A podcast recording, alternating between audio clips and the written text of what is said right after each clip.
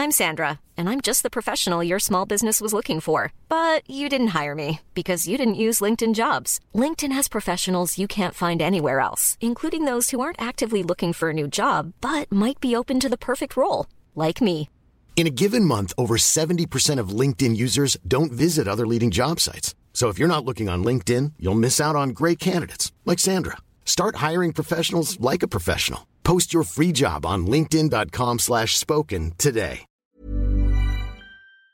8h15, Laurence, vous recevez ce matin Stanislas Guérini. Bonjour Monsieur le Ministre. Bonjour. Bienvenue euh, dans la matinale de CNews. Cinquième journée de mobilisation contre la réforme des retraites. Euh, C'était le jeudi euh, 16 février. Une sixième, ce sera le jeudi 16 février. Une sixième date, le 7 mars.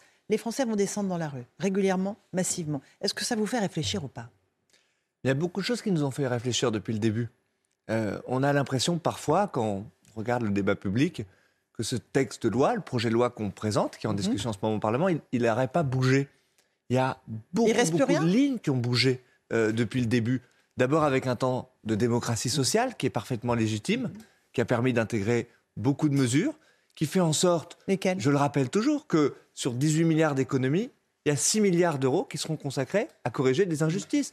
Un point qui est très symbolique, euh, la retraite minimum, elle était initialement, dans le projet qu'on avait conçu, euh, réservée aux nouveaux entrants dans le système. Donc de c'était retraite. injuste ce que elle vous proposiez. concernera, elle concernera tous les Français. je, je Mais- rep- je reprends mot par mot. C'était injuste que vous Pardon, proposiez. mais dans notre système de retraite actuel, Mhm. parfois j'ai l'impression qu'on l'oublie, il y a plein d'injustices. Il y en a, et le ministre de la fonction publique, injuste. que je peux, vous, euh, je peux vous le dire, il y a des injustices parfois entre le privé et le public, et Ah on permettra, grâce à cette réforme, de régler bon nombre de ces injustices. Mais on a l'impression parfois que le système actuel, il est absolument parfait.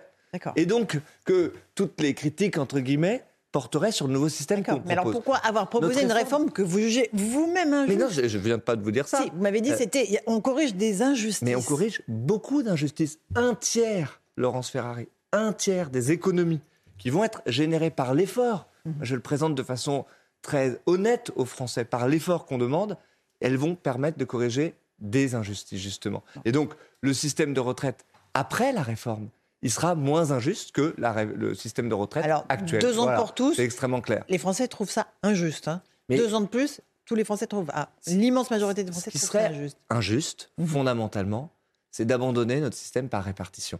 Ça, c'est injuste. Pourquoi? Ça, c'est un Parce dogme. que- Vous ne bougez pas là-dessus. C'est pas un dogme, c'est une conviction Mhm. très solide. Pareil. Euh, Quand on bosse, quand on n'a que le fruit de son travail pour euh, assurer ses vieux jours, ben ça repose aujourd'hui sur le système par répartition.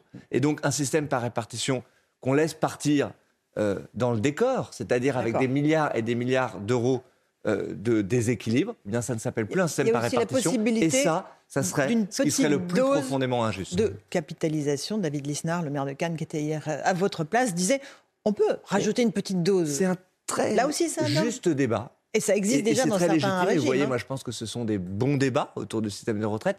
Ça n'est pas le choix que nous faisons. Et c'est pour ça que c'est intéressant d'avoir aussi un débat euh, parlementaire, parce que on voit les projets alternatifs qui sont proposés. Celui-là, sortir d'un système ou sortir progressivement d'un système par répartition Rajouter une couche. pour aller vers la capitalisation, c'est un choix que euh, David Lisnard peut présenter Mhm. Et légitimement qui existe déjà dans certains régimes, on est d'accord. Hein. Parce que moi, je ne Vous veux m'entendez pas bien, Monsieur Guérini, ça existe déjà. ça et ça fonctionne très bien. ça existe déjà. Mais moi, je ne veux pas, et je l'assume, et c'est ça la transparence du débat démocratique, que nos retraites reposent sur les épargnants d'autres pays euh, du monde, qu'elles soient soumises aux aléas des marchés financiers. Moi, je défends un système par répartition, c'est-à-dire dans lequel les actifs d'aujourd'hui payent les retraites des retraités d'aujourd'hui. Et ce système-là, il est juste. C'est pour ça qu'on le défend. Je ne le cache pas. Moi, je pense qu'il faut être euh, euh, extrêmement lucide et transparent vis-à-vis des Français en demandant un effort collectif de travailler plus longtemps. Mhm. Je rappelle qu'après la réforme, on continuera d'avoir un système de retraite généreux, peut-être le plus généreux d'Europe, dans un modèle social français qu'il faut défendre et qui est un modèle généreux, Mhm. et dans lequel la France sera encore un des pays dans lequel on partira le plus jeune à la retraite. Alors, dans la fonction publique, la baisse de la mobilisation s'est fait ressentir. Il y avait 11,4% de grévistes contre 19 et 28 le 19 janvier. Quelle conclusion vous en tirez? Moi, j'en j'en tire euh, aucune satisfaction euh, particulière. Évidemment, Mm. évidemment, moi, je, je- je reste extrêmement attentif. Je reste en contact très étroit avec les organisations syndicales qui représentent les agents euh, de la fonction publique, j'essaie de convaincre. Et moi, on m'en a même fait le reproche, je suis au front pour aller voir les agents, expliquer ce qu'il y a dans cette réforme. Et il y a beaucoup, beaucoup de points dans cette réforme qui vont nous permettre d'améliorer le système pour les fonctionnaires. Ah oui. Voyez, Expliquez-moi. ben, je vais vous en donner un. Allez-y. Avant, il n'y avait pas de système de retraite progressive dans la fonction publique. On ne pouvait pas aménager les carrières pour qu'à la fin de sa carrière, on puisse se mettre à temps partiel et garder sa rémunération. Ça, c'est un dispositif qui va être très intéressant. Les syndicats reconnaissent cela. Ça n'enlève en rien notre désaccord sur la question de l'âge, mais on fait avancer le système. Vous voyez, je vais vous donner un autre exemple dont je parle moins souvent. Il y a beaucoup de contractuels dans la fonction publique. Des gens qui ne sont pas fonctionnaires titulaires, mais qui sont contractuels. C'est deux fonctionnaires sur dix aujourd'hui. Bien pour eux, parfois quand ils faisaient le même métier que des fonctionnaires qui ont une couverture parce qu'ils sont catégorie active, mais ils n'avaient rien du tout. Ben, leurs années maintenant en tant que contractuels, elles vont compter et elles leur permettront de partir à la retraite un peu plus tôt. Tout ça, ce sont des améliorations réelles. Alors, on n'en parle pas beaucoup dans le débat public, mais moi je crois qu'on a intérêt aussi pour les fonctionnaires à passer cette réforme. Alors, prenons un professeur, euh, professeur des écoles qui part en moyenne euh, en ce moment euh, en, en retraite euh, à 62 ans. euh, Oui, c'est ça. Corrigez-moi si je me trompe. Là, il va se rajouter deux ans, on est d'accord. Il va parler, partir à 64 ans, Mais- ce même professeur. Vous pensez qu'à Personne 64 ans, on a la même énergie pour tenir une classe de, de 30 gamins C'est- C'est la bonne question. Voire 33. Je, je réponds aux deux points que vous soulevez.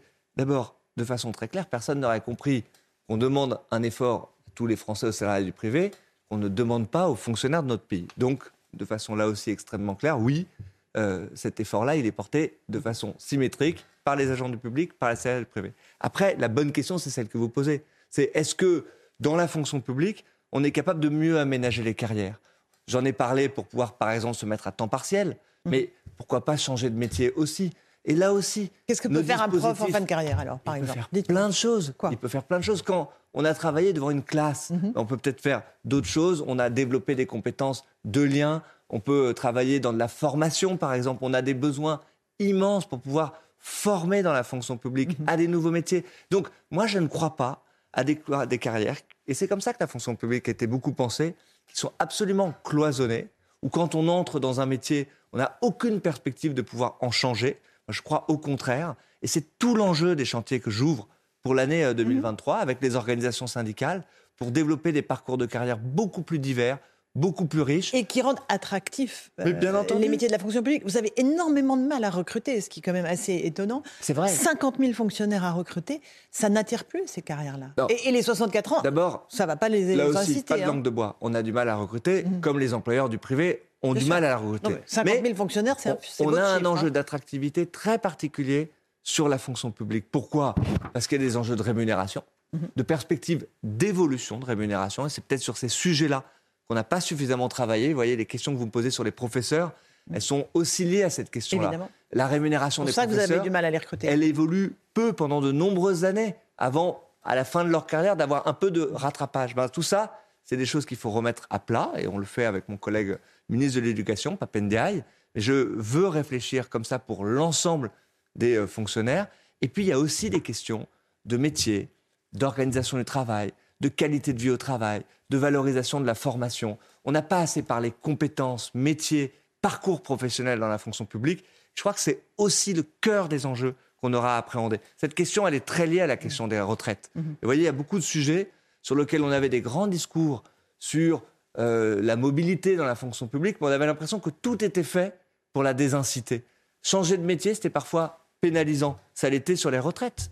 Euh, Un policier qui changeait de métier, il perdait le bénéfice des années passées en tant que policier. Là, il peut Ben là, on va améliorer aussi le, système. Vous voyez, tout ça sont des choses très concrètes, parfois un peu techniques, parce qu'on va dans, dans l'intimité des, des carrières, mais je pense qu'elles sont absolument essentielles, parce que si on veut des services publics performants, on a besoin d'agents publics euh, qui euh, font des métiers Et attractifs, soient motivés, et passionnés. et on doit des leur répondre sur la raison. fiche de paye, mais aussi à côté de la fiche de paye. Et J'en viens aux mobilisations. Euh, On voit qu'elles se multiplient, qu'elles grossissent. Est-ce que, à force de ne pas être entendues, il n'y a pas un risque de durcissement du mouvement, de radicalisation du mouvement? Moi, d'abord, je constate que ces mobilisations, elles se passent bien. Je fais toujours le, le distinguo entre des Français qui viennent manifester, encadrés par des organisations syndicales qui font bien le job, avec euh, des policiers qu'il faut soutenir chaque jour parce que c'est un justement métier euh, difficile que de maintenir euh, l'ordre.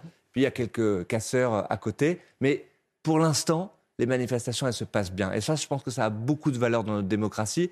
C'est un actif collectif pour tout le monde. Donc il faut que ça continue à se passer comme ça. Je pense qu'on est capable, y compris d'avoir des désaccords profonds, c'est le cas, il ne faut pas se le cacher, avec les organisations syndicales, mais de pouvoir débattre. On a aussi besoin d'avoir un débat à l'Assemblée nationale et au Sénat, au Parlement, parce que c'est ça aussi la démocratie. Le On, temps on y vient dans un instant. C'est un temps Je voudrais juste revenir aux éléments violents que vous évoquez. Il y a un manifestant, par exemple, qui le 19 euh, janvier a lancé des, mm, des projectiles très importants sur, sur les policiers. Euh, cet homme que l'on on voit là à l'image, euh, en rouge, euh, qui a été ensuite interpellé par les policiers, devait être jugé hier. Finalement, euh, pour des raisons euh, euh, juridiques, son procès est repoussé à octobre 2023. Que comprennent les Français? Connais pas ce cas-là. Non, mais, d'abord, la justice euh, n'est-elle pas je dans récuse ce le terme de manifestant. Ça n'est pas un manifestant. Alors, vous avez raison. C'est un Je retire le manifestant, un voire même parfois D'accord. des assassins. Pourquoi est-ce qu'il n'est pas faut le- faut le actuellement devant la justice Ces gens-là, et quand on va voir les policiers, moi je le fais, je l'ai fait aux côtés du ministre de l'Intérieur, Gérald Darmanin, ils vous disent très bien qu'il y a des gens qui sont en face d'eux pour tuer du flic. Et donc ils doivent être Pourquoi non il peut- seulement pourquoi il n'est pas jugé là? interpellés et il n'est avec la jugé plus grande Il sévérité. n'est pas jugé avant octobre 2023. je- je- il va se passer combien de temps, je vous ne voyez suis incapable, évidemment, de commenter Non, mais est-ce que vous trouvez que c'est normal ou je pas ne connais Voilà. pas. Mais ce que je sais, ce que je sais, c'est que bon nombre de manifestants, ou plutôt des casseurs, comme je le disais à l'instant, sont interpellés, jugés rapidement. Bah, Il c'est y a de la comparution euh, immédiate, et je pense oui, que c'est bon que la justice puisse euh, donner des retours. Bon. Après, il y a parfois des faits de procédure qui peuvent éloigner euh, euh, un peu le temps de la, la justice. Mais, Mais nous devons avoir, je le dis de façon très claire, la plus grande sévérité euh, Les et la plus Français ne fermeté. comprennent pas que ce type d'acte ne soit pas sanctionné immédiatement. Mais bien sûr, et c'est pour ça qu'on se donne des moyens pour renforcer la justice, pour réduire les délais. On le fait, mais comme aucun gouvernement ne l'a fait euh, avant. Vous connaissez très bien l'augmentation des moyens du ministère de la Justice, ce qu'a obtenu euh, Éric Dupont-Moretti pour justement raccourcir les délais. Vous savez, moi je les Français ne beaucoup. perçoivent pas ça, monsieur Euh, le ministre. Je sais que vous n'êtes pas Mais le ministre de la Justice. Mais vous avez donc, raison. Évidemment, mais, je suis ministre des Services publics. Donc je, me sens euh, extrêmement concerné par ces questions-là. Et en l'occurrence, quand on écoute les Français parler de la justice, leur première attente, c'est celle des délais. Leur première attente, c'est celle des délais. Et donc, Bah là, vous en avez un c'est la raison pour laquelle le garde des Sceaux porte à la fois des mesures pour pouvoir recruter euh, des magistrats, des greffiers qui font le quotidien de la justice, qui permettent d'accélérer ces délais, mais aussi pour simplifier nos procédures, pour pouvoir rendre justice plus rapidement. Il y a des premiers résultats, évidemment, mais je connais les attentes des Français, elles sont immenses, ils ont raison.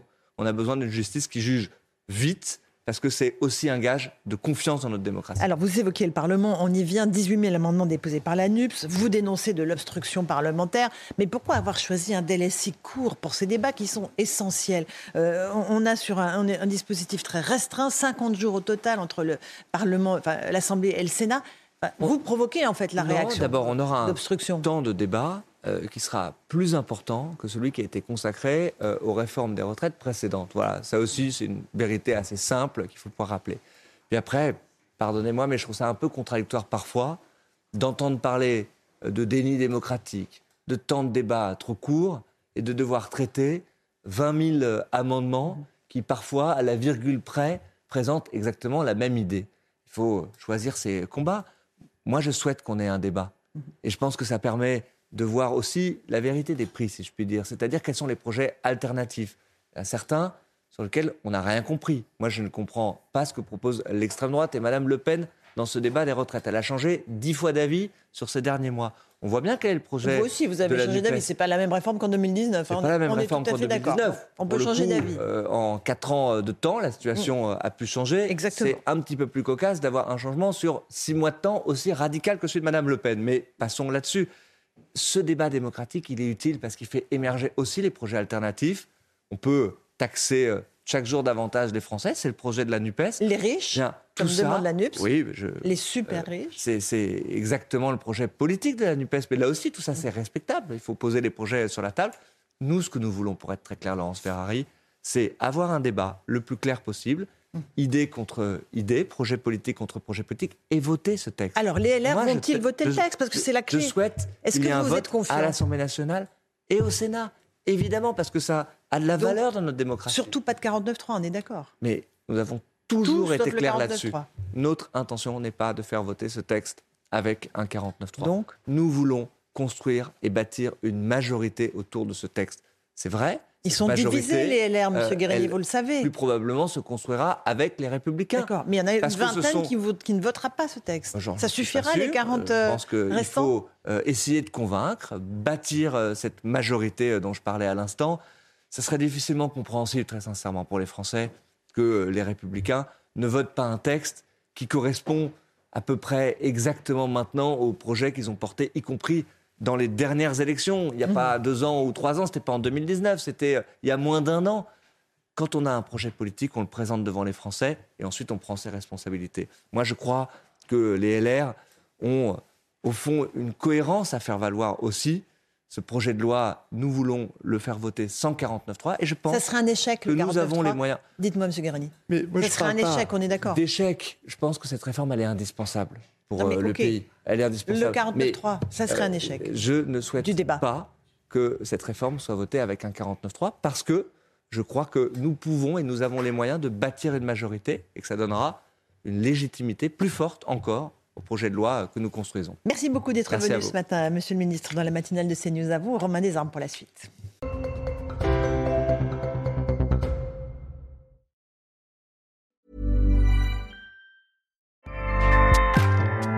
ACAST powers the world's best podcasts.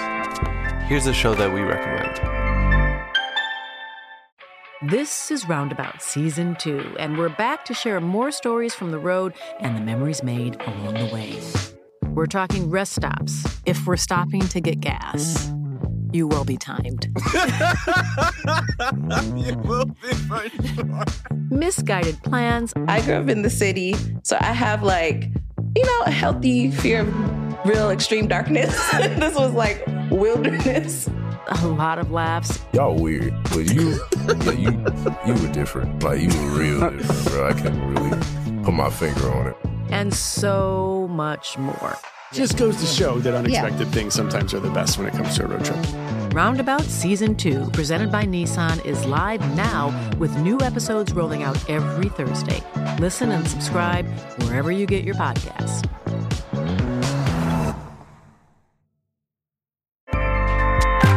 ACAST helps creators launch, grow, and monetize their podcasts everywhere. ACAST.com.